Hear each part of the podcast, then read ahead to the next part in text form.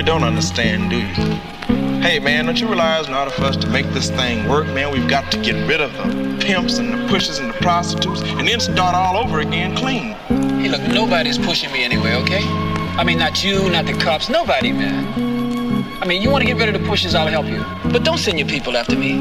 Oh, come on, John.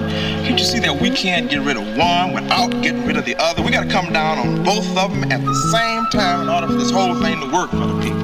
Look, nobody's closing me out of my business. We will be able to win. Finally, as we struggle, we do not struggle alone.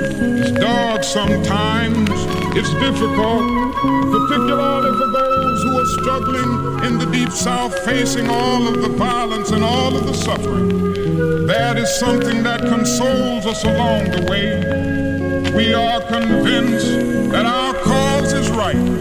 I return to Alabama, Mississippi, and Georgia, not in despair, not in bitterness. I return knowing that we are moving into a bright day of freedom.